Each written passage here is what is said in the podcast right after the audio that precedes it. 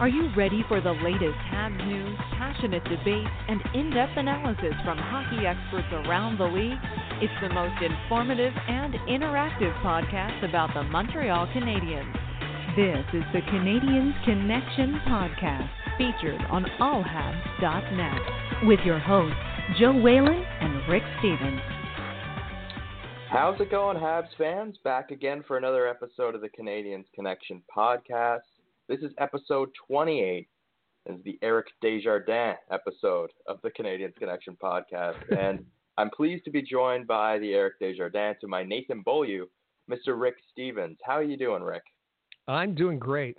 You know, it's also a great number uh, 28. Pierre LaRouche.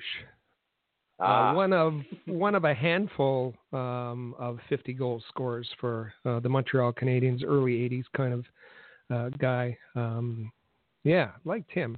But uh, uh, yeah. you know, and and I know I'm going to hear from uh, former former Rocket Sports staff staff members. Kathy and EP always used to bug me uh, because of my uh, fondness for Joonas Nättinen. Joonas Nättinen, who also oh. played, who also wore number 28. Um, and he was, you know, a good size, third round pick for the Canadiens. Uh, he skated well. He was smart, kind of a defensive, a guy, a guy you'd yeah. slot into your third or fourth line center kind of thing. Uh, but he ended up uh, playing in the Finnish Elite League. I think he's in, I think he's in the KHL right now. But Joonas Nättinen, um, yeah, look up his name. I remember being very excited for Nättinen. I remember that. There was, I, I, I can't remember, uh, I'm not, I can't remember off the top of my head when around this this point was. Was it like 2010 ish? around there that he was? Uh, might have even been a little later than that, to yeah, 2013, okay. 14, something like that. My goodness, I didn't think it was that late, but yeah. Anyways, I remember yeah, maybe, being well, on that. Well, train. he was his his draft was his draft year was 2009. So yeah. Uh, oh, okay, yeah. Following that, and then he played for the Bulldogs for a bit, Hamilton Bulldogs. And then yeah, and then he ultimately, yeah, as number 28, played a played a handful. And I remember being on the Jonas Nat, the uh, Joonas Nättinen train at, at one point. So I, I, I, agree, I, I, agree with you on that. Karl Dykhuis also in the running. Uh, oh, nice. so Dainius Zubrus, uh, how about that? Oh, there you go.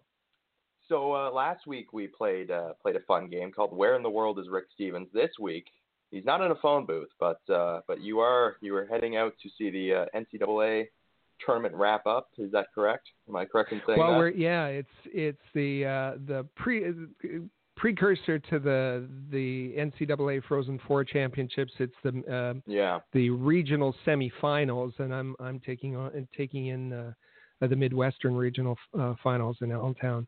And um, interesting result last night. Uh, St. Cloud, who uh, now this this happened in Fargo, North Dakota, but uh, St. Cloud, who's uh, been ranked number one all season, and of course Ryan Poehling, uh, Canadiens prospect, mm-hmm. uh, Ryan Poehling playing a big role in that. They were upset. That was a huge upset by uh, oh, AIC, wow. uh, American International College. Uh, their first tournament, their first big win, and uh, they beat St. Cloud two to one last night. So. Uh, all kinds of speculation about Ryan Poehling. Does that mean you know he's free now to uh, to come and and and uh, he was dealing with an injury too, but so he may need some time for that. Yeah. But, or or or is Ryan Poehling the guy who wants to now go back for another year uh, with St. Cloud and win a a championship uh, with his, his you know he's on a line last night with his uh, with his two brothers. Um, so lots of lots of fun in in uh, NCAA, Brett Sp- uh, uh, Stapley with Denver, and, and they beat Ohio State, and, and Cayden Primeau with Northeastern. So lots of yeah. Canadiens prospects involved in uh, the um, Frozen Four semifinals. And after the Canadiens week, I think everyone started to just kind of shift their focus a little bit more to the Canadiens prospects because the playoff chances they are uh, they're not exactly uh, where they were Okay. suppose we'll get to a, a week recap for the Canadiens because, yeah, a lot of the hopes of the Montreal Canadiens fans have kind of shifted from, ah, you know, we might make the playoffs to, so let's just dive in. they have a seven and four uh, a seven to four win over Buffalo. That was a wild one last Saturday night. They follow that up with a, uh, two to one loss at the hands of Carolina. Carolina with 20 high danger scoring opportunities and 91 shot attempts uh, towards Carey Price, who was phenomenal. Uh, 6-1 win over Florida. That was a nice bounce back. Tomas Tatar picking up three points. Uh, an unfortunate event that took place, which we will discuss later on this show. And then they uh, a six two uh, loss at the Columbus Blue Jackets, where uh, they they kind of laid an egg, and that has led to some lineup changes for tonight's game, hasn't it, Rick? Indeed, it has, and um, we we kind of got a bit of foreshadowing. You know, when the Canadiens want to leak something, uh, it's either Renaud Lavoie eh, or Eric Engels uh, that they go mm. to. And yesterday, Eric Engels uh, wrote that uh, Kotkaniemi's uh, uh, Jesperi Kotkaniemi's place uh, in the lineup for the Winnipeg game, which is tonight, um, not secure. And uh, this morning, not too long ago, we found out that uh, Kotkaniemi will be a healthy scratch tonight, um, which means uh, Peca will uh, will slot into uh, the lineup. Um, and we got a bit of foreshadowing uh, for that too yesterday. Uh, in practice, we saw that Kotkaniemi was taken off the uh, power play um, in practice when they practice in Winnipeg and replaced by um, uh, Phillip Danault, uh, which was interesting because I know there's lots been made of of not having yet scored on the road, which is true. Uh, in a you know uh, relatively small sample size, but not too much uh, discussion about Phillip Danault, who uh, in 264, well, let me see, I would estimate 264 career NHL games, has a whopping total of zero goals on the power play. Um, but yet, but yet he's in. And uh, Drouin, who's been the subject of of uh, much discussion on social media and otherwise, um, he's uh, he's certainly in the lineup. And and Claude Julien was asked about that, and of course he said, "Well, of course, uh, Drouin can be a game breaker, game breaker, heartbreaker." Love maker, don't you mess around with me. You know that that Claude Julien kind of old school Pat Benatar there. Um, yeah, it the the the the the line from Eric Engels, the kid was frazzled, um, was kind of the the foreshadowing, talking about Kotkaniemi, and that's that's unfortunate. Um, you know, they've they've talked about Kotkaniemi being being a little bit tired. Uh, I'm not sure that's the case. Um, but but you and I have talked about that uh, about yeah. his uh, his energy level. Yeah, and look, my issue is this. You know, Jesperi Kotkaniemi may well be tired. You know what? It, it might happen. He's an 18 year old. As Claude Julien pointed out before he got scratched against the San Jose Sharks, he's played more hockey than anybody on the Canadiens this season. Um, going back to the rookie tournament, all of that, they were trying to evaluate him in preseason. He's played a lot of hockey games. My issue is that there would be times in, in the course of this season where the Montreal Canadiens could have managed that. And it's it's you know you look at games like remember when they played New Jersey after the trade deadline and then they played uh, Detroit the next night they won those games well they lost the first one to New Jersey but they won over Detroit 8 to 1 those are two games where if you look at the record then you can kind of say you know what? Maybe we can rest Jesperi Kotkaniemi he might need this later on. He might need this rest later on this season when we go up against some bigger teams, some some uh, more important games where he can actually gain something and learn from those experiences. They didn't do that, and now you have him sitting out against San Jose and now Winnipeg tonight. Is that what we're doing? Is that how he's going to learn by watching from the press box while his but while Matthew Peca goes in after being a healthy scratch and what 13 straight games or something like that. This to me, they completely uh, they they fumbled this from for basically the entire season. This was something that they should have been looking out for. And you know, we talked about it in in October that uh, we were kind of leaning, or at least I was. I won't speak for you. I was leaning uh, to have him return to to Finland, and and um, have a you know a, a strong year there. Um, and and my reasoning was that uh, as a young player, he's never played, um, you know, in in such a yeah. long NHL season. Uh, and I was told then, uh, uh, you know, don't worry. Uh, all the quotes were that he's a young guy, he's got lots of energy, um, and and to be honest, you know, it's worked out. It it is is worked out. Uh, except now, why are they using energy as as an excuse? I I haven't seen a lack of energy. Uh, uh, Kotkaniemi's been asked directly, um, "Are you tired?" He said, "No." Um, yeah. And what we have seen, however, after he got sat out back to back games, is his confidence has been lacking. Uh, and we know Claude Julien is is expert at stripping confidence from from players uh, particularly the younger players. Uh, and yeah. it seems to be the, the case uh, again. Now, um, you know, uh, Claude Julien mentioned, he pointed out uh, uh, the play in Columbus um, where Kotkaniemi fumbled the, the pass from um, Victor Mete that, that resulted in a goal. Now, let's put at least, at least half the blame on, on Victor on that. It wasn't a great pass. Yeah. Uh, and Victor Mete had a tough, tough game against uh, Columbus. Uh, so to to to pick on the 18 year old, I, I don't know. And and you know, let's say let's say a miracle happens and the Canadiens make the playoffs. And and you mentioned um, the the chances. They're not.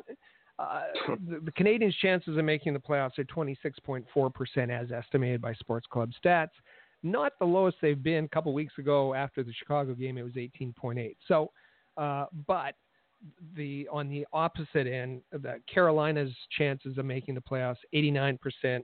Columbus's chances of making the playoffs around 85%. So they're in tough. And yeah. you know, after after the game against uh, Columbus, I said they're going to have to run the table, and um, and and you know hope for some help. And and Claude Julien seemed to repeat uh, yesterday after practice in Winnipeg. Um, but uh, you know what's going to happen if they do make the playoffs? The point I was trying to make: the, if they do make the playoffs, what's going to happen to Kotkaniemi in the playoffs? Um, and we remember, yes, uh, Matthew Peck is coming in for Kotkaniemi, but also uh, and you said after a long absence, uh, Deslauriers uh, was in last game uh, for Paul Byron after sitting out for 15 games.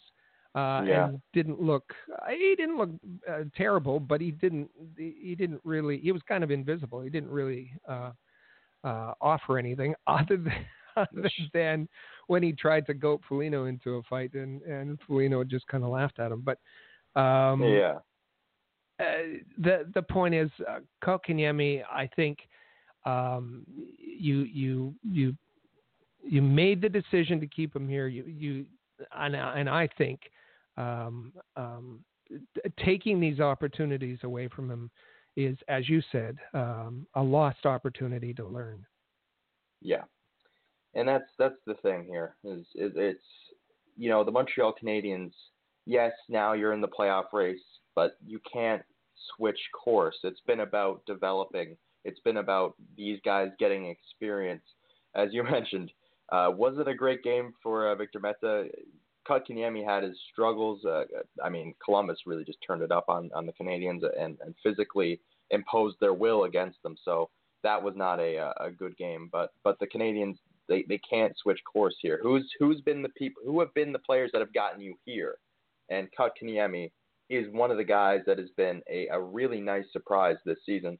So to you know not give him these opportunities against really tough teams, that's going to strip away at his confidence, as you say. Um, so with all of that said, I suppose it's about that time that we go for some winners and losers. Absolutely. And now it's time for this week's winners and losers on the Canadiens Connection. Can All I, right. Can I so do a tease before we get we get to winners and losers? Um, sure thing. and that is just teasing. You, you, know, in the second segment, we always like to bring a big topic to to yeah. to talk about, and our big topic um, this this week um, comes with uh, uh, big time Rocket Sports contributors. Uh, we're going to expand this. Actually, I'm going to step away and and and head out to do the Frozen Four coverage. And and in uh, we're going to get Blaine Potvin from the Habs Unfiltered podcast. We're going to get Chris G, who um, helps us uh, week to week uh, on this show, and and and certainly is helping out with with our um, uh, AHL report coverage, the Laval Rocket. Uh, he's going to join in. We're going to talk uh, the the group and with yourself going to talk about fighting. Lots of talk about fighting, uh, the code, uh, revenge fights, uh, having to fight after a you know a clean check. All those kind of issues yeah. is going to be talked about in um, in the second segment. So be sure to tune into that. And um, you know you might want to chime in and reach us. Uh, make your thoughts known uh, on on social media uh, or by texting us at 5853 Rocket. Um, yeah, and without further ado, w- winners and losers. Yeah, so you kind of mentioned a part that's going to play into my winner of this week, which is Tomas Tatar. And that, you know, we're, we're going to talk about the Paul Byron, Mackenzie Weegar. Uh, we're going to talk about that with Blaine and Chris, and we're going to get their thoughts on that. Um, I'm not going to give my thoughts right now, but what I will say is this: um, after that fight, early on in that game, and seeing Paul Byron struggle off the ice the way that he did, that really sucked the energy out of the Bell Center, and you could feel it. It was it was just demoralizing, and it just felt like the Montreal Canadiens after that two to one loss to the Carolina Hurricanes. It just felt like maybe this was a game that the Canadiens were going to lose because they they just they weren't you know, uh, they could never really think of, of playing a hockey game after seeing. I mean, it's a tough thing to watch your teammate go through that, and uh, and certainly for the Montreal Canadiens, I, I didn't think that they were going to be able to uh, to muster enough energy. Really, in, in the early going, it did look like the Montreal Canadiens were the ones that were playing a little bit better, but at the same time, that's a tough thing to watch happen. And the Montreal Canadiens needed someone to deliver and needed someone to step up, and that guy was Tomas Tatar. Picked up three points, and it was a 6-1 win. So ultimately, you know, it, the the Byron play didn't negatively, you know, affect the way the Montreal Canadiens played. Obviously, it would affect what would happen later on with uh, with you know his status still not uh, really being you know uh, uh clear going forward for the remaining four games.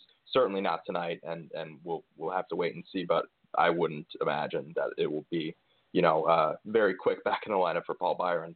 But the Canadiens needed someone to provide energy. They needed someone to uh, to really get the Canadian, get the Bell Center back on track. And and Tomas Tatar was that guy off a really nice pass from Andrew Shaw, but Tatar was the guy that made the shot. And this season, that guy has been huge. I talked about Kotkaniemi being a guy that got the Montreal Canadiens here.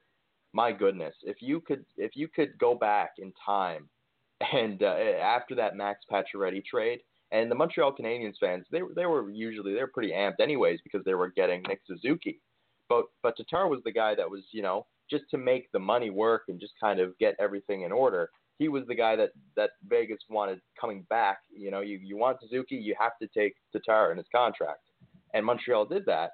And my goodness, has he ever been good? And and we've talked about this. You know, we talked about this uh, uh, earlier on this season I remember there was a show where where we kind of discussed how Tomas Tatar got to this point after struggling in Vegas.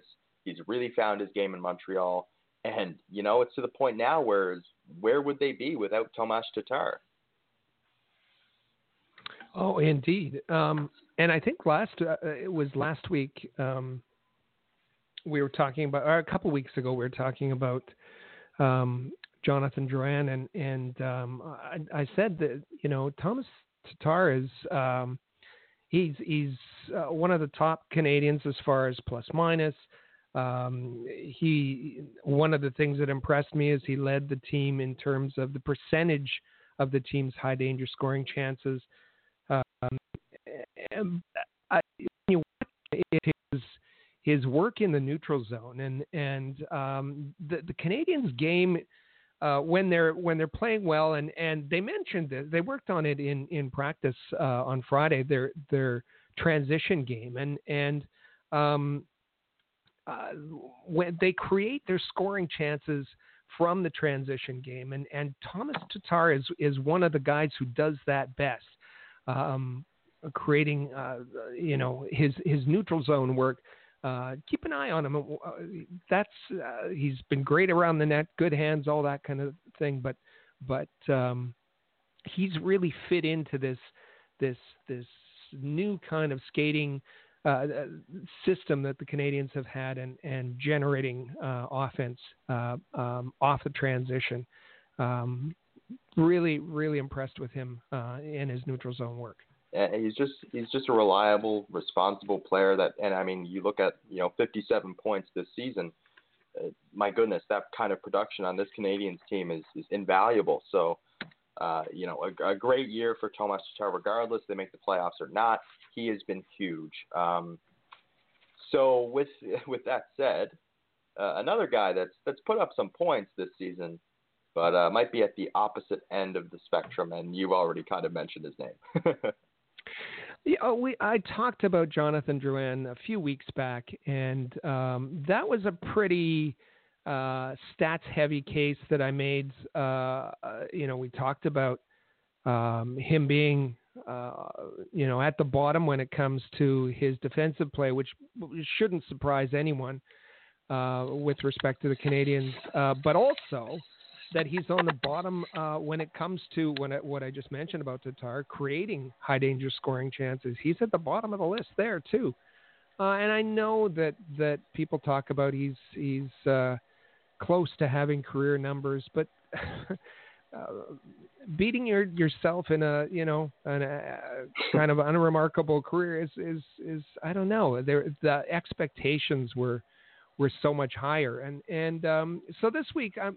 You know, I'm not going to talk about uh, Jonathan Drouin um, necessarily his on ice play, but the other thing that I think plagues him, and that is is his off ice attitude, and and um, uh, we we saw that in evidence uh, this week, um, where he spoke to the media, um, and he, he he he kind of did this, uh, you know, this whole victim thing, this poor me, um, and said, um, you know, if if if um, someone on the team turns it over six times in a in a game, um, they're they're not mentioned um, in the media or on social media, um, which, when you think about it, is kind of throwing uh, teammates under the bus. But uh, yeah. then he went on to say, "But if I turn it over once, just because my name is Jonathan Drouin, um, I get pounced on,"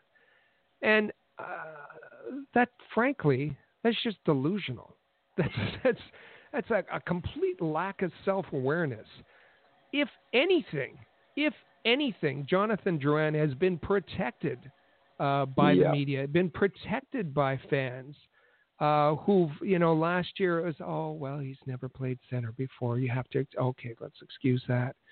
It's always one excuse after the after the other, um, and the fact that he he's finally getting some scrutiny from the French media uh, now, the fact that he was finally getting booed uh, in the Bell Center now, after two years of the same kind of selfish play, uh, goes to show you that he's had an extremely long leash.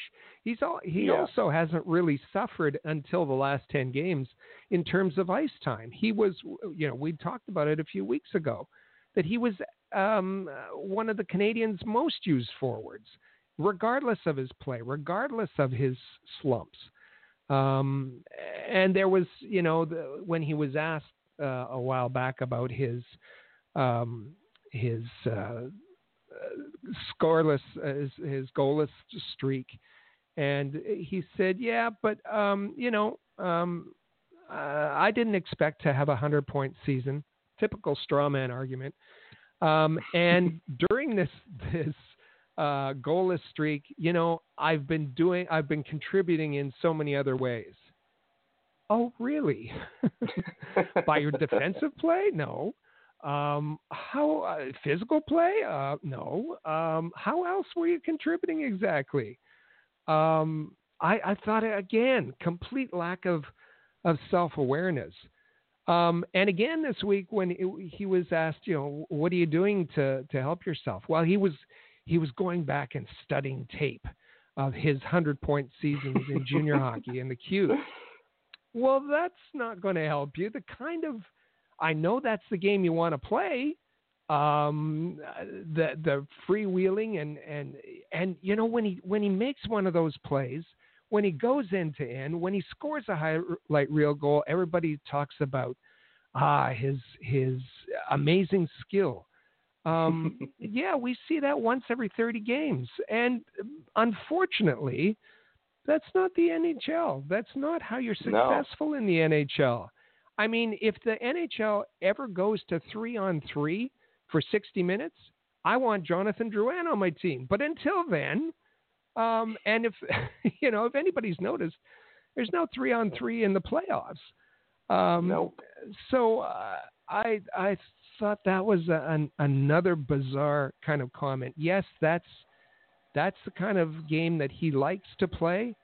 Uh, that's the kind that he he puts some effort into. Um, but as as far as as as anything else, and you know, there's after all of this attention to Jonathan Drouin, uh, particularly about his lack of, of engagement in the defensive zone. Um, uh, there was all kinds of, you know, uh, everybody was paying close attention to him, and and uh, a Jonathan Drouin back check was pointed out on Twitter like a, a Bigfoot sighting.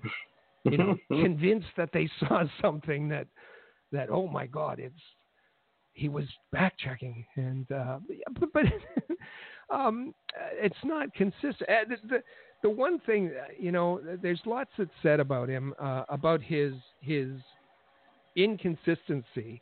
Um, now he's quite consistent, actually. He's quite consistent in his in his attitude. He's quite consistent in his his uh, selfish play. He's quite consistent, um, you know, in in not engaging. Um, and I think that's the part that that really discourages me the most. Um, again, this is not. I know his age keeps getting brought up, but he's been in the league five years, and um, you know that's that's enough time to see what kind of player we have. Um, yeah. Just for fun, just for fun, just for fun. I went back. You know the whole thing um, that happened uh, with the Tampa Bay Lightning was not too long ago, actually. Um, and and it was funny because when the trade was made, and uh, the trade was made, uh, and Yzerman said, "Well, we've got some guys that I think can step in," and and he mentioned Brayden Point, and and uh, uh, everybody laughed at him. Jonathan Brayden Point, Jonathan, come on, come on, Steve. it's Jonathan Drouin, and look at Brayden Point. Look at Brayden Point. Uh, Jonathan Drouin, number three overall in 2013. Brayden Point, just a measly third round pick the, the, the next year, number 79 overall. And, and who's the better player now? Who do you want in your team? Um, yeah.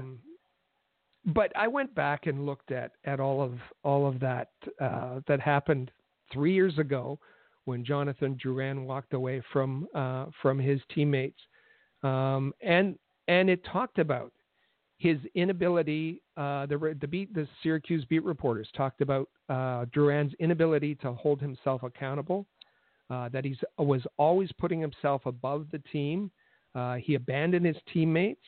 Um, uh, they talked about his uh, sophomore slump, the reason he was sent to Syracuse. Um, he blamed everyone else for that. Um, they talked about him pouting, him brooding. Um, that he he refused to to take responsibility. And at the time, uh, I thought it was interesting. There was one article that said, "Yeah, it's pretty clear that Jonathan Drouin's going to be traded, and all of these teams are interested. Uh, we see scouts here from the Canadiens, from the Jets, from blah blah blah." And the, the article ended, "Buyer beware." Um, mm. They knew exactly what uh, what kind of player that that, that they're going to get. Uh, they talked about not being willing to make smart plays, not being willing to make the simple plays, not improving his defensive awareness. Um, I, I, I think this this is kind of almost and and the fact that he thought that he was special and and entitled. Um, mm-hmm. I think there's some things that got baked into the cake here, and uh, Claude Julien's trying to, to remove them, but uh, it's going to be tough. It's going to be really tough, especially in Montreal. Yeah, and um, you know the things that I wanted to point out of this, and I'll get to those very quickly. Um, Jonathan Drouin had a great junior, statistically had a great junior career. You know, 105 points, 108 points. He's got a lot of skill. But um, a lot of guys in the NHL have skill. And quite frankly, if Jonathan Drouin didn't have skill, he wouldn't be here because, as you pointed out, he doesn't really have anything else that you would like to see in a professional athlete. So he's got skill. He put up 105 and 108 points. Great. But in their best seasons in junior, Paul Byron put up 99 points for Gatineau and Brendan Gallagher put up 91 points for Vancouver. So not quite 105 and 108, but really good numbers. Um, so you know what that means for them right now? You know how much relevance that has to the Montreal Canadiens? Absolutely none. All of the guys that make it to the NHL at one point or another have been one of or the best player on their team. That's how they get that's how they get here. They're the best players in the world. Jonathan Drouin's not an exceptionality because he had a great junior career. So him going back and saying this, I feel like that's not getting enough attention. Because if Paul Byron or Brendan Gallagher were to come out and say, well, you know what? I've just had a really tough stretch here lately. I haven't put up any any offensive numbers, and my defense hasn't been that good either. So what I'm going to do is I'm going to go back and look at numbers and look at films from 10 years ago or 5 years ago or whatever it is and that's going to help me become a better NHL player. Like that is just ridiculous. And I, I feel like people are kind of, you know, that's the one that kind of slides under the radar because he's talking about Montreal and how if he weren't playing in Montreal, no one would really notice that he hasn't really been uh, that good. And and he tried to stick handle around five guys, and the other team went back and scored. Um, so, you know, this this to me, it's it's classic Jonathan Drouin. We've grown accustomed to this type of attitude from Jonathan Drouin. And as you say, it might be just at this point, it's probably just a part of Jonathan Drouin that you're not going to be able to to, to coach out of him. I mean, he's, he just turned 24. There's still time, but more or less at the age of 24, 25, you kind of are what you are when it comes to being a professional. You you kind of reach the point where you can you can change, you can you can grow a little bit, but you more or less are what you are. And Jonathan Drouin, I think, for a while now, has kind of been what he is and is going to continue to be for the rest of his career. Uh, wherever, if it's in Montreal, it's in Montreal. But wherever it is, I feel like Jonathan Drouin is, is pretty much who he is. Um, Very well said. Um, I'm yeah. going to run, and I'm going to give way to uh, our yeah. friends Chris and Blaine. I'll look forward to that discussion on on fighting uh, for the Montreal Canadiens. Four games. Uh, we want to hear from you as far as if you still believe. Make sure to uh, reach out to us on Facebook, Twitter, or text us at five eight five three Rocket. Uh, the carrots are not cooked, as they say in, in Quebec, but they're a little past uh, al dente, I think. Um, yeah. Listen, I'm off to uh, Frozen Four stuff, and and have a good rest of the podcast, and uh, I'll catch everybody on Twitter and and back on this show next week. Uh, have a good show, Joe, um, and uh, and uh, we'll see you next week. It's great having you. Enjoy the games, and we got two guys coming in. They're going to give their opinions on uh, on fighting and hockey. We've got Chris and we got Blaine. They're, two great guys. They're going to be joining us for the second segment, and Chris is going to be sticking around for the rest of the show. So thank you but we've got some uh, we've got some great guys coming in. So you're not going to be uh, you know you're not going to be hung up to dry here. We got some great guys coming. So just stick around. We will be back. We're going to be talking about fighting and hockey, the code, all of that stuff. So stick around. We'll be back after this. Rocket Sports Media is currently recruiting talented, motivated, and committed people to join our team. If you're a student wishing to gain experience, a young professional interested in broadening your credentials, an experienced hockey mind looking for a platform to share your expertise, or a passionate fan looking to contribute to our publications by connecting with fellow hockey fans, we want to hear from you. We are specifically interested in individuals who have education and or experience in the following areas: sports writing, translation, editing, forum administration, social media administration, multimedia, graphic design, web development and user support, event planning, and sponsorship and marketing. If you are bright, loyal, passionate, and willing to dedicate yourself to a remarkable team, visit allhabs.net and click the Join Our Team tab today. In every city around the world, sports fans flock to popular watering holes to share a few pints, some good grub, and to cheer for their team. Think your favorite sports bar deserves to be recognized? Or are you traveling to a new place and need to find the perfect spot to watch a game? HockeyPub.com is the answer. Find out where the best spots are located in your city to eat, drink, and meet fellow fans. HockeyPub.com. Want the latest Habs news with game previews, reviews, and highlights? How about full coverage of development camps and special events? Looking to follow the Laval Rocket more closely this season? Perhaps you'd like to learn more about team prospects. Would you like a place to socialize with hockey fans all over the world? We've got what you're looking for at allhabs.net, the place where you'll find everything you need to be the most informed and connected Habs fan around. allhabs.net.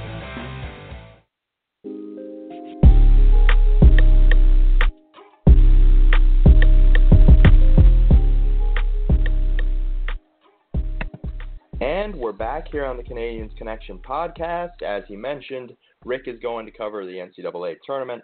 So we've got some great guys here with us to fill up the time. We got some uh, some opinions to be had for sure. Some some uh, hot dis- uh, hot discussion points for uh, that's to be sure with uh, the the code and, and fighting in hockey. So without without any further ado, Chris, Blaine, thank you both for joining us. Uh, you know, we, we, we wanted to talk about this today because obviously with the Paul Byron situation and Mackenzie Weegar, this was the topic of discussion. Um, so, so Blaine, just beginning with you, um, because I know on the latest episode of Habs Unfiltered, you and Matt Smith, uh, you guys discussed this at length, uh, and really just it, if if people haven't checked that episode out yet, and if they haven't, I don't know what they're doing. But if they haven't, what were your thoughts on uh, on that incident and, and, and really the code in, in hockey in general? Well, first of all, Joe, thanks for having me on. It's great to be here with you and with Chris. Um, be on this in, on the same show is a, is a big honor for me because I'm just a plug. So glad to be here. But uh, no, yeah, we did cover a little bit of this uh, on Habs Unfiltered this week, and we didn't really go into the code too much as we yeah. went into the repercussions. But um, I grew up playing hockey, just like most people, um, and I grew up idolizing fighters. You know, guys like Chris Nilan and and that type. Uh, and my hope was one day to become an NHL enforcer. Eh, I failed, mm-hmm. and I joined the military instead. So the code is basically the same uh, on the ice as it would be in the military. It, it's it's kind of a universal thing. It's an unwritten kind of understood thing. Uh, yeah. it, it's supposed to be something where a player will take his lumps for something that he did on the ice that wasn't called. That's basically what it is. Someone who crossed a line and went out of his way to hurt someone. Now, in this case, Byron did cross a line, and he yeah. hurt Mackenzie Weegar. Uh, now, I've known Mackenzie for several years. He's uh, he's a former Halifax Moosehead, and I, he's a good kid. Uh, he follows the code uh, yeah. very well. He's a you know tough guy. He's a tough guy, and for someone his size, he's you know he he puts in the work. But in this case, Byron was suspended. He faced a punishment for what he did.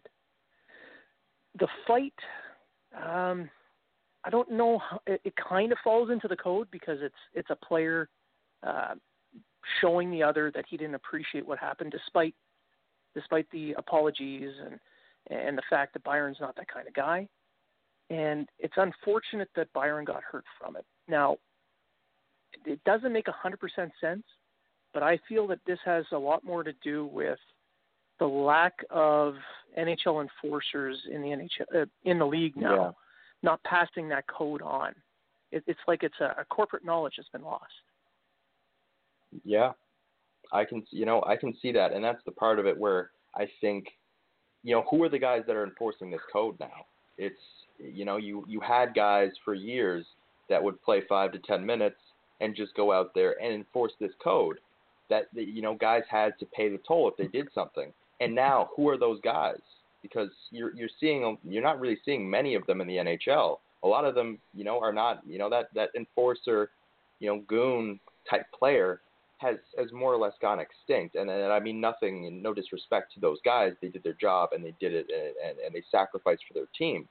But you know, who are the guys now that are stepping up and doing this? It's a lot of two-way forwards, a lot of guys that have that kind of sandpaper element. We saw Brendan Gallagher get into a scrap just not too long ago, and you know Brendan Gallagher's history with hand injuries. I was more worried about hand than head, but you know, like these are the guys that are stepping in and and, and you know uh, and answering that call. And and with Byron, as you say, the uh, the history between him and Weegar, that led to that. Um, Chris, what were your thoughts on it? Well, the code, whether or not we like it, it's it's it's there. It's part of the hockey culture uh, when it comes to fights and even payback uh, fights. Uh, personally, I don't think that any kind of fighting should be part of the game uh, in today's hockey culture, especially since uh, what we know about head injuries and concussions. Uh, yeah. Fighting was part of hockey in the 80s, in the 90s, in the early 2000s, and it has decreased since uh, since 20 and 30 years ago.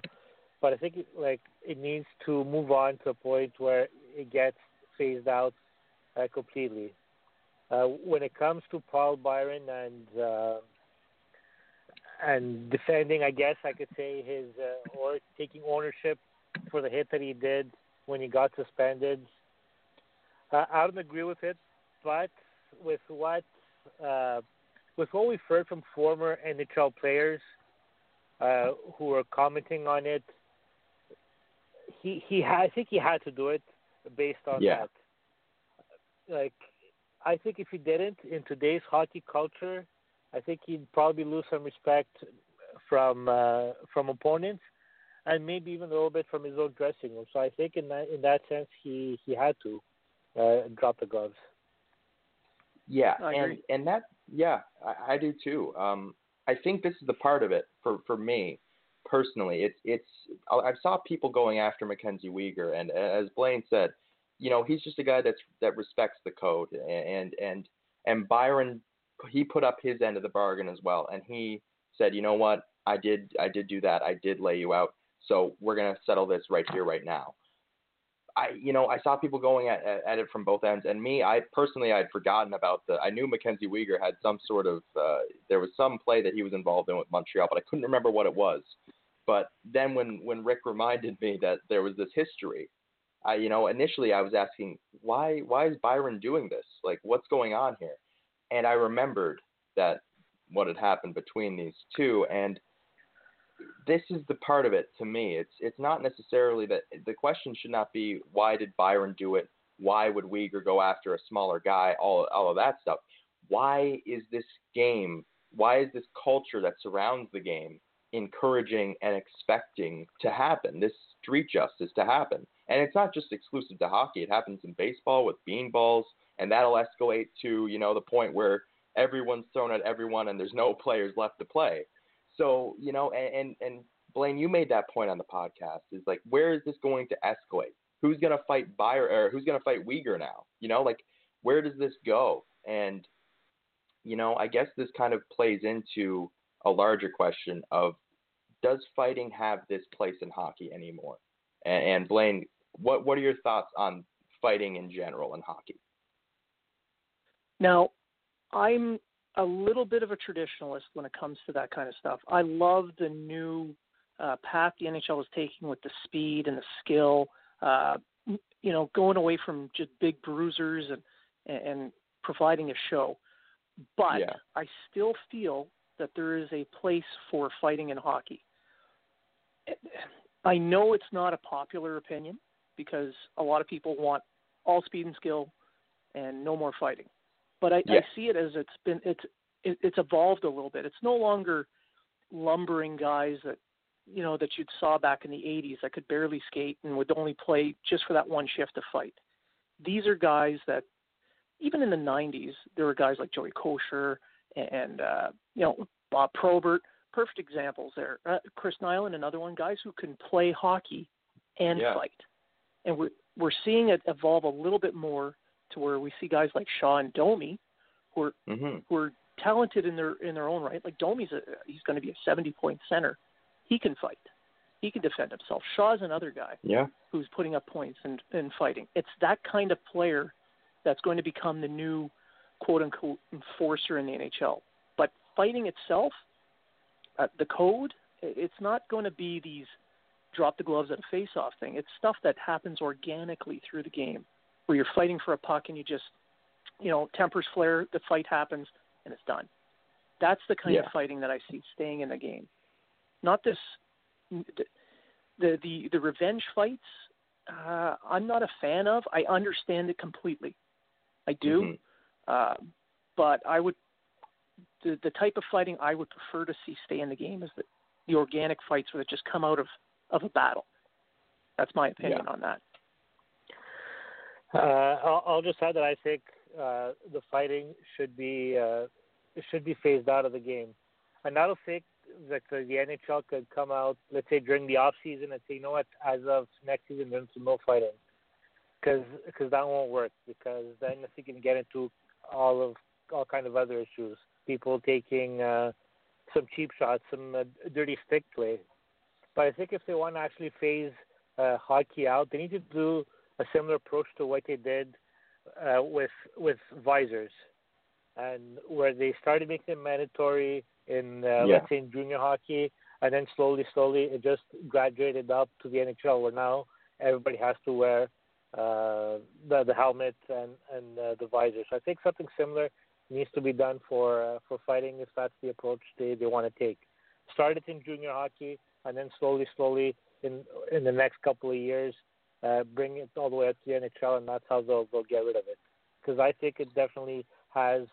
Um, I don't think it's part of the game. Like a fight, let's choose any fight. But if we just stick to that Weegar Byron fight, if uh, if I if I cross Blaine on my path, and well, odds are he'd probably punch me like that, and and I get concussed.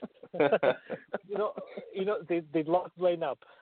You know, they they they'd lock him up in uh, in jail. You'd have all sorts of kind of uh, problems with the legal system. So, how can uh, between like the boards, how can that be accepted?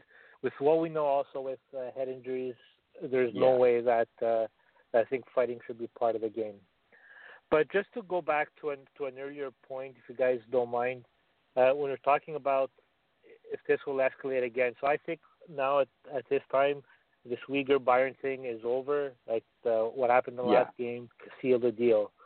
But one thing that uh, I haven't really seen being spoken about in because a lot of people were talking about like ooh, there was this 40 or 50 pound uh, difference between the, the the two players. But one thing that uh, that I did see is in Florida's game right before against the Canadiens on a Saturday, uh, Weegar got into a fight with Noel Acciari of the Boston Bruins, who's a fourth line center, and Weegar clearly lost the fight. Out of his thing, yeah. Weegar got a punch in. But he literally like uh, it was a complete opposite. He he clearly lost that fight. So I'm wondering, did he take the opportunity to fight against a small a smaller Byron so he could feel better and maybe for his latest fight on hockeyfights.com to look better than the one against uh, Acciari of the Bruins? Yeah, uh, it, it's an interesting question, and uh, and the thing that you know, in watching that game, um, you know, I, I think you you might be right in suggesting that that Weegar saw it, and and it might have been a, a bit of a he might have been an opportunist about it, in the way that you know Paul Byron, smaller guy, not known for you know his fighting ability, but uh, but but Dan Robertson of TSN, uh, TSN, he tweeted out quotes from Weegar. Uh, clearly, I mean, you know, and you could see it in when he was in the penalty box. He he buried his head in his hands. He was not, uh, you know, that's that's the last thing that you want to see happen to anybody. And um, but but certainly a, a valid question. I mean, because you know that that is there's a significant difference between you know Mackenzie Weegar and, and Paul Byron. Uh, maybe neither of them known for fighting, but uh, you know Paul Byron just a just a tad bit smaller. Um, so with all of this in consideration, uh, Kate Rager, you know, she wrote a, an article for AllHabs.net not too long ago about where does fighting, where's the, you know, where's its place in the game of hockey. And you think of Connor Crisp, who, if you remember the uh, CBC uh, little video that they did, that clip, that's what I think of now when I see a fight, and it just makes it a little bit harder to stomach, oh, just a little bit harder to watch. And and, Chris, you mentioned with all that we know about CTE, going and watching that clip and and reading the article, the opinion piece that, that Kate wrote for allhabs.net, you know, she she says in it like uh, she says a lot of things. It's worth a read if you if you'd like to uh, to go back and, and read that. But um, one of the things that she says is that it may just make it look more like how games are played in Europe or how they play hockey during the Olympics. And I think that that is you know, maybe the point where this game should strive to kind of get to because, you know, I appreciate that Max Domi likes to fight. I really do. But I don't really want to see him fight because, you know, it might take away, you know, it might, uh, you know, take away from his potential career longevity. You know, it, it might, you know, he's got Domi blood in him. He's going to be, you know, he's probably going to be fine.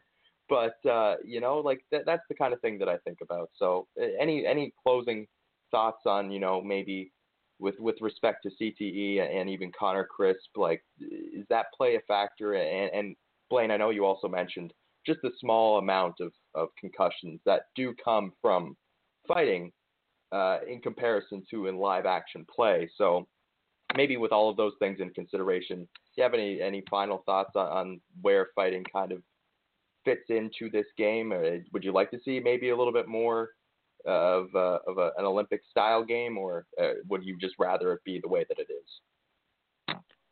Myself personally, I I do not want to see uh, want the game going towards the European style. Uh, yeah. the game itself, it's very fast. It's very exciting. It's entertaining. Uh, the fights are on the downward slide. There's less and less. Yeah. Um, as I mentioned before, I don't mind seeing them, but uh, we're not seeing very many. Um, and the reason why I believe they remain is because the officiating in the NHL is not perfect. They will yeah. miss things. And that's mm-hmm. where players feel that they need to step up and police themselves a little bit. It's kind of like that playground rules kind of thing. Now, yeah. I, I understand uh, on the outside, if this were to happen in the street, it's a crime, but there's implied consent on the ice.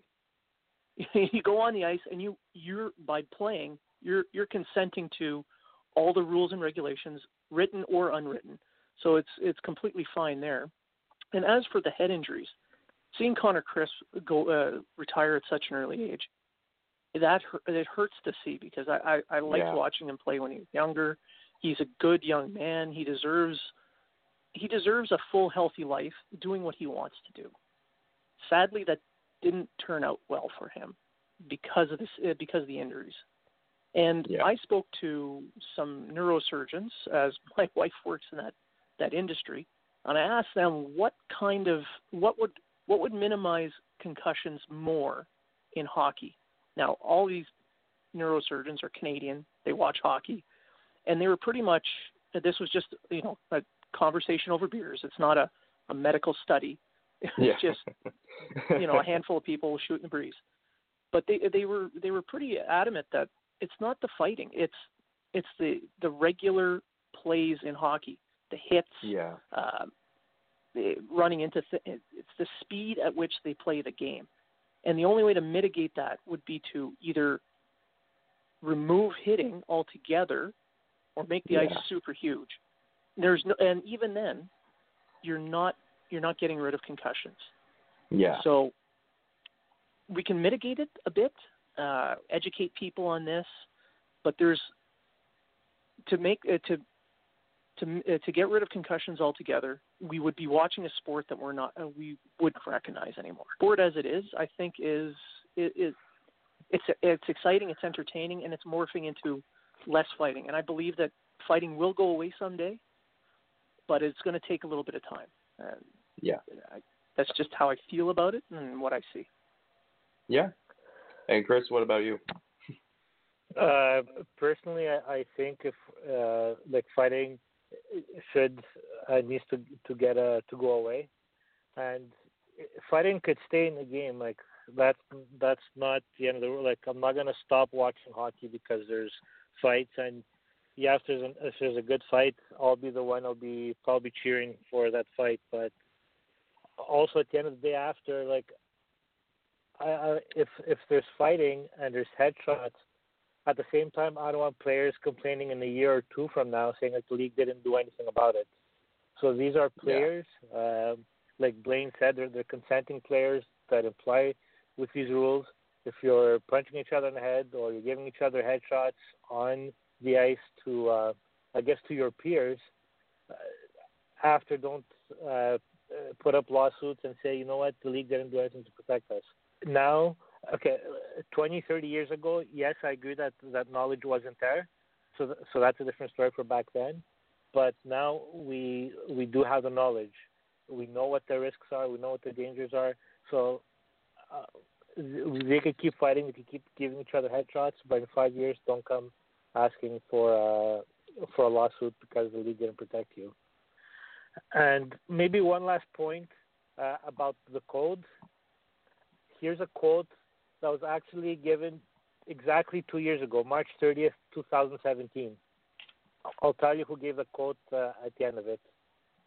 I think is what's wrong with the league these days. I think there's no accountability anymore. You can you can run around and take headshots at our captain and just turtle and the refs save your life. That's my honest opinion of that guy. I don't have any respect for him. I think he's a pretty good defenseman, but I don't like the way he plays. I don't mind playing hard, but I've seen him with a lot of cheap hits in the last 10 years. I don't mind battling, but I've seen him headhunt a lot of guys and never, ever answer for it. And that was Shawn Thornton two years ago tonight, speaking about Alexei Emelin. Mm. So earlier when when we are talking about did Paul Byron have to drop the gloves, I think that's a perfect response why I think in in today's culture of hockey that he had to. Yeah, well, you know what? This is a certainly a topic that we've thrown out there to, you know, we've we've thrown it out to some other team members. So we're going to get their responses and their thoughts on, on, on fighting in hockey just a little bit later on the show. But fellas, Blaine, I would like to thank you guys both for for joining us uh, in this second segment to talk about something that really deserves some attention and providing some differing uh, viewpoints. So uh, Blaine, thank you for joining us. And uh, do you got anything to say about the uh, Habs Unfiltered podcast coming up? I know you just dropped the uh, the recent episode, but any uh, any thoughts on what's going to be coming up next? Well, uh, coming up next, we're going to be having Sam, who does our pregame pregame write-up ah. for all ah. Habs. He's going to come on for for our Under the Rockets Glare segment, and we're also going to have an old high school friend of mine uh, Natalie Champagne, who is a member of Team Canada's Warrior Games. She's going to come on the show and explain Ooh. a little bit of the Warrior Games, and uh, we're going to display our uh, our support our uh, support our troops side of our show. Ah, you guys, yeah, it's it's uh, it's a great show. That sounds like it's going to be great. And uh, and as I mentioned, the the last episode with uh, you guys talking about uh, Drouin in the first part, and also discussing a little bit of the Paul Byron. That's that's a must listen as well. So uh, we'd like to thank you for, for joining us for uh, today's uh, second segment and uh, and providing some insight into uh, you know how how a plumber how a little uh, how a plug sees things as you said. Those are your words, not mine. But you know that's you know Rick that's, told me I had to clean words. up my language. I, I had other words, but I had to clean it up for Rick that's that's the weekly struggle for me. So don't even worry about it. so, uh, but thank you again for joining us. And uh, and coming up just after the break, we're gonna dive into some thoughts from around the Rocket Sports team about fighting in hockey. And we've also got a text. We, if you remember last week, to our to our listeners, Dino texted in and gave his thoughts on the Montreal Canadiens playoff chances. Well, Dino's coming back, and he's got some more thoughts. So those are coming just after the break. Thank you once again, Blaine and Chris, and uh, we'll talk to you after a quick break. The Canadiens Connection is proud to be a partner of Rocket Sports Media, digital media publishers of sports and entertainment websites. Their mission is to build a worldwide network of sports fans who are informed, engaged, entertained, and connected. Learn more about RSM, its team, and its portfolio of brands at rocketsportsmedia.com.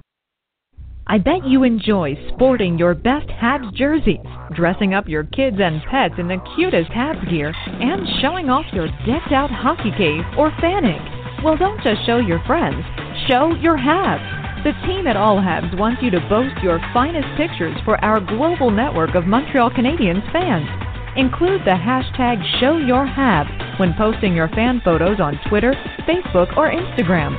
Then log on to ShowYourHabs.com to see your entries, along with photos and posts from Habs fans all over the world. A proud member of the Rocket Sports Media Network. If you're a business owner looking for the perfect platform to reach a targeted audience of customers, Rocket Sports Media is the solution. Our global hockey community provides unmatched social media reach to an attentive demographic of sports and entertainment fans. We can provide visibility to your company, helping you to engage and leverage this prime group of potential clientele. In addition, we also offer sponsorship opportunities for fan events and featured areas of website content, giving you name and logo recognition. Visit rocketsportsmedia.com to contact us for further details and information regarding this unique marketing opportunity. For the most trusted source of news, analysis, and features about the Montreal Canadiens, their affiliates, and their prospects, log in to allhabs.net your year round resource for anything Habs related. That's allhabs.net.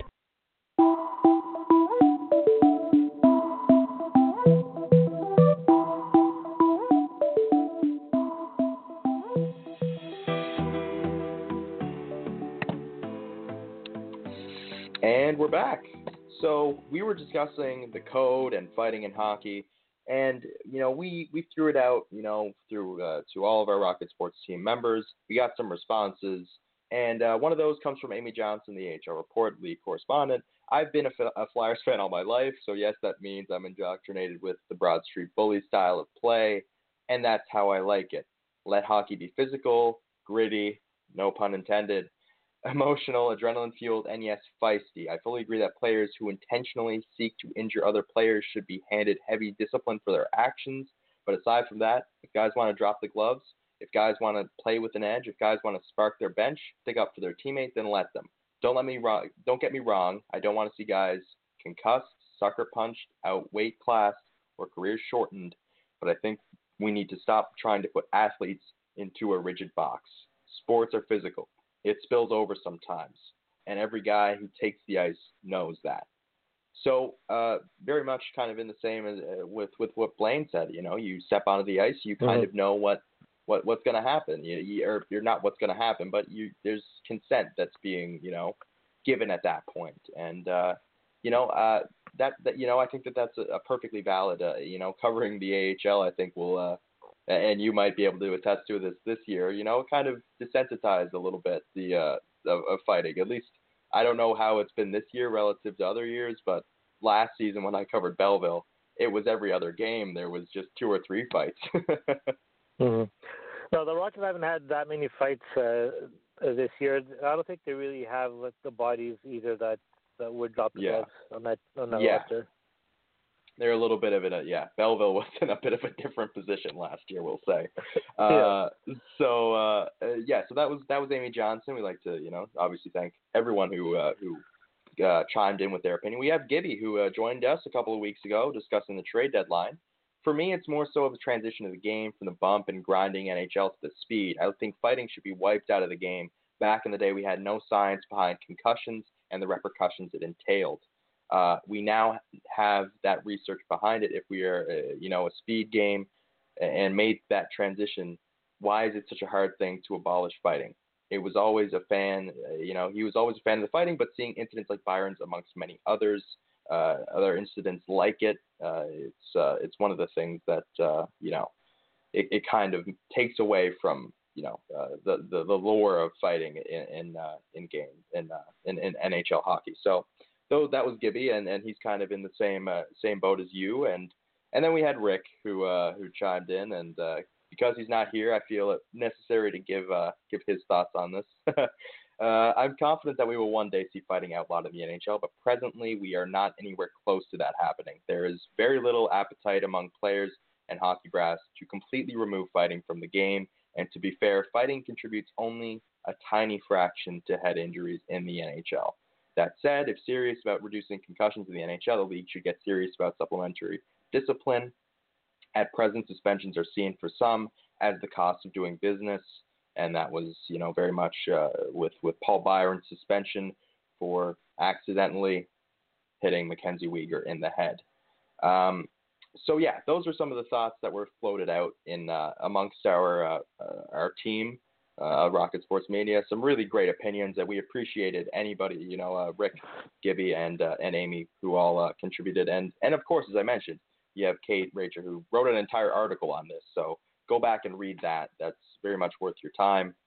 Um, so yeah, with all of that said, um, we also had a text, uh, and and as Rick all often points out, if you want to text us because we are a live show, but if you're listening on demand, and you want to reach us through any point out, you know, any uh, point throughout the week through Rocket.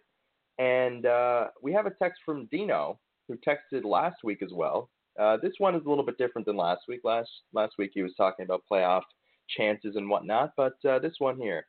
Uh, hi folks, hope things are well. Quick little thought: Why is there still fighting in hockey? Is this not a headshot?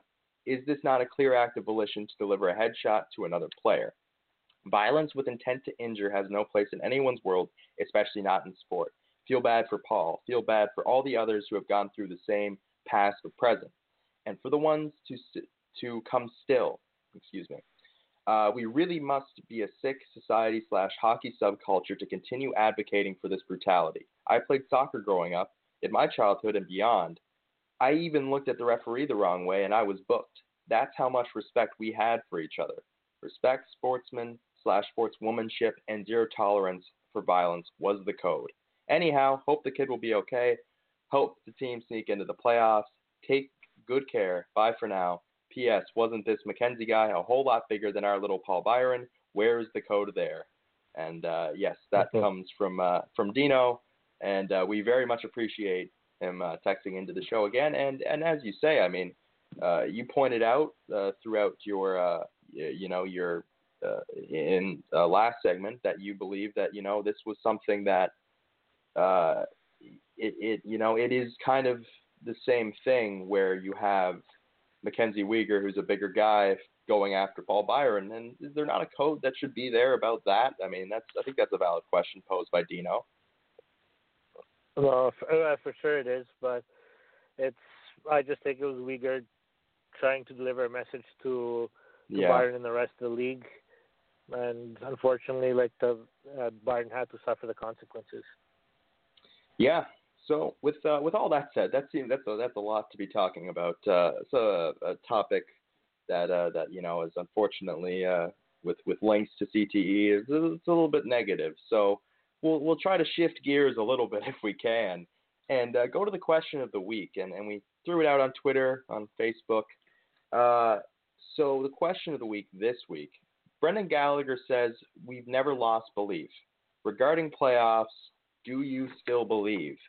And uh, we've gotten some responses on Twitter, and, uh, and, and, you know, it seems as though there are a fair few that, that still do believe, but uh, it's starting to dim just a little bit. but uh, we have Blackhead Yen, who is uh, consistent. Uh, he re- they reply all the time to the question of the week. Um, he says they have a ticket for Tampa they know it and they want it. So still a, very confident uh, Lakadyan. Uh, he continues, of course, it's a group of guys that build something and they know it. They respect themselves, and by that, they know they already hear a non playoffs team fighting for a spot. From now on, they have nothing to lose, which is a, a very good point. They have nothing left to lose at this point, but uh, a very tall order in their last four games. Uh, you have Suzanne Gagnon who says, I believe no matter what happens, this has been a great season. You've all worked so hard. Congratulations to the Habs. So, still that very positive attitude.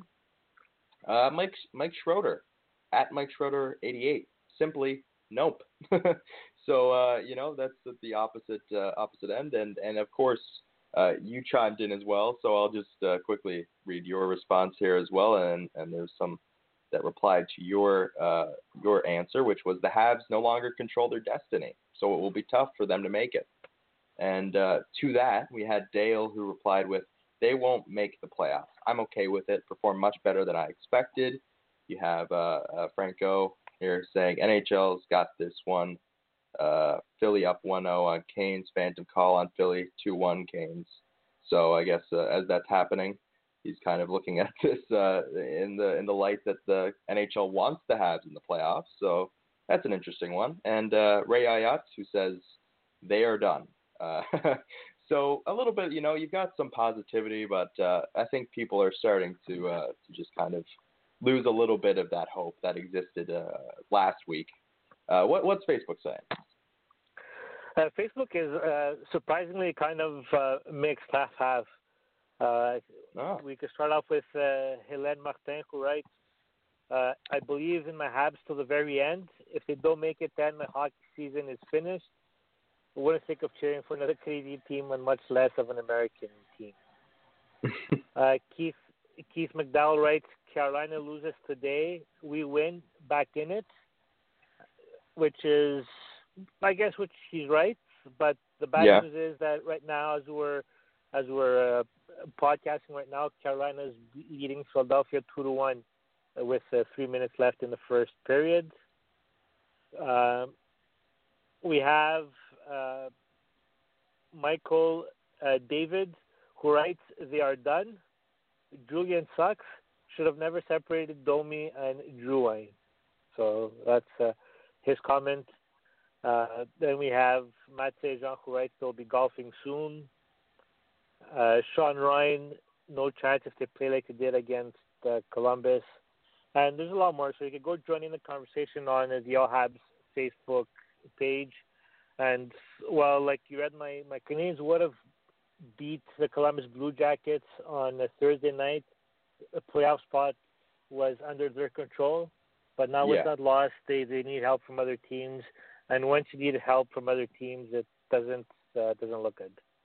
I, I agree with that. That is, I mean, and especially, I mean, you know, you lose to Carolina as well. You muster one point out of those four, and now you've really left it up to other teams to to help you out. And I mean, you know, teams often say that that's what you want to be able to control your own destiny, and, and the Canadiens had that chance, and, and unfortunately they let it slip. And uh, as you pointed out, a comment on Facebook, I realized that I read Franco's post wrong. So yes, now Philadelphia's uh, or uh, the Canes are up two one over Philadelphia after a phantom call. So or or so so he says, not not my words. I'm not watching the game, but uh, but yes. So uh, yeah, that's that's what's happening. It's not that they uh, that the NHL wants Montreal in the playoffs. It's uh, according to him the other way around. So with uh, with all that said, a very long-winded edition of uh, of the question of the week. Um, so uh, yeah, I guess we'll uh, we'll wrap this thing up. Uh, we've we've we've talked a lot today about fighting and, and the playoff chances for the Montreal Canadiens. Well, the Montreal Canadiens, I mean, if they got any fight left in them, it's got to start tonight, and that is against the Winnipeg Jets. A uh, tall order their last four games of this season. Uh, so we'll see how that goes. Uh, looking forward to the game tonight, Chris? Uh, I am, and the Canadiens need to watch out because the Winnipeg Jets uh, had a lead in the last game and they blew it. So, so the Jets, I think, will also be hungry to uh, uh, to revenge the game that they played Thursday night against the New York Islanders, where they blew the lead, and also mm-hmm. that game on in February seventh at the Bell Center, yeah. where the Canadiens beat the Jets, and everybody at that time uh, were were ecstatic we were planning the parade. Uh, some people yeah. wrote in their post that it was a statement win, but uh, boy, how things have changed there. And ironically, we've been talking about fighting. The Canadiens are fighting for the playoff spot. yeah. so uh, yeah, this is going to be it for the Montreal Canadiens. Uh, last four games of the season, they they claim a they claimed a five two win over the Jets, as you said, uh, in the Bell Center. Now they got to go to MTS Center in Winnipeg and do the same thing, or try to do uh, the same thing. It uh, it won't be easy, but uh, it never is easy to make the playoffs. So uh, the Montreal Canadiens, that battle will start tonight after a, a tough a tough loss against Columbus. Um, so with all of that said, we hope that you enjoy the game tonight. We'd like to thank you for joining the show, uh, Chris. Obviously, thank you for stepping in while uh, while Rick is off doing hockey things and whatnot. So uh, thank you for joining us uh, once again and uh, contributing. No problem. Thanks for having me. Uh, so, uh, where can they find you on the Twitter machine? uh, the Twitter account is Chris Habs 360, and well, on Monday will be the next edition of uh, Take Five, where I'm pretty sure uh, Paul Byron, the fighting, uh, will have more details on that, and yeah. we'll take a look at the Canadiens' playoff situation, what it looks like after tonight's result. Yeah, and, and the Take Five article has been uh, uh, one of the the one of my favorite reads all season. Uh, just getting your thoughts on that, and, and also your coverage of the Laval Rockets. So look forward to reading that uh, when that drops. And uh, you can follow me on Twitter at joewhalen19. You can follow Rick at All Habs, and uh, and as Rick mentioned, he's going to be covering the uh, the uh, NCAA uh, in uh, with Rocket Sports. He's going to be there with with and and with the AHL report. So you can follow at the AHL report. They're going to be giving you updates on that. And and yeah, you can follow Rick at All Habs for tonight's game. He's going to be live tweeting, as he said. He'll make it back in time to uh, to watch the uh, Habs game and the all important game against the Winnipeg Jets. And uh, yeah, so you can follow me at joewhalen19. I might have already said that. And yeah, at Habs Connection on Twitter, Facebook, and Instagram. And uh, this podcast, I mean, if you want to subscribe to uh, Rocket Sports Radio, you'll get this podcast along with Habs Unfiltered with Blaine, who joined us earlier in the show. You got Have a Listen with Louis, Lewis and Gibby, and then you have From the Press Box as well. So we've got a, a full family of podcasts here. Just got to search for Rocket Sports Radio and subscribe, and that could be done on iTunes, Overcast, Spotify, Stitcher, and TuneIn. Uh, so uh, thanks again for joining us, Chris, and uh, we'd like to thank Blaine also for joining us for that second segment. And uh, yeah, so we'll we'll watch the game tonight, see how that all unfolds for the Montreal Canadiens, and uh, we'll be right back with you next week at 1 p.m. Eastern, 2:30 Newfoundland time. So enjoy the game tonight, and once again, thank you to Chris and Blaine for stepping in. Uh, we'll see you next week. For the latest news on the Montreal Canadiens, follow us on Twitter at Habs Connection and visit allhabs.net.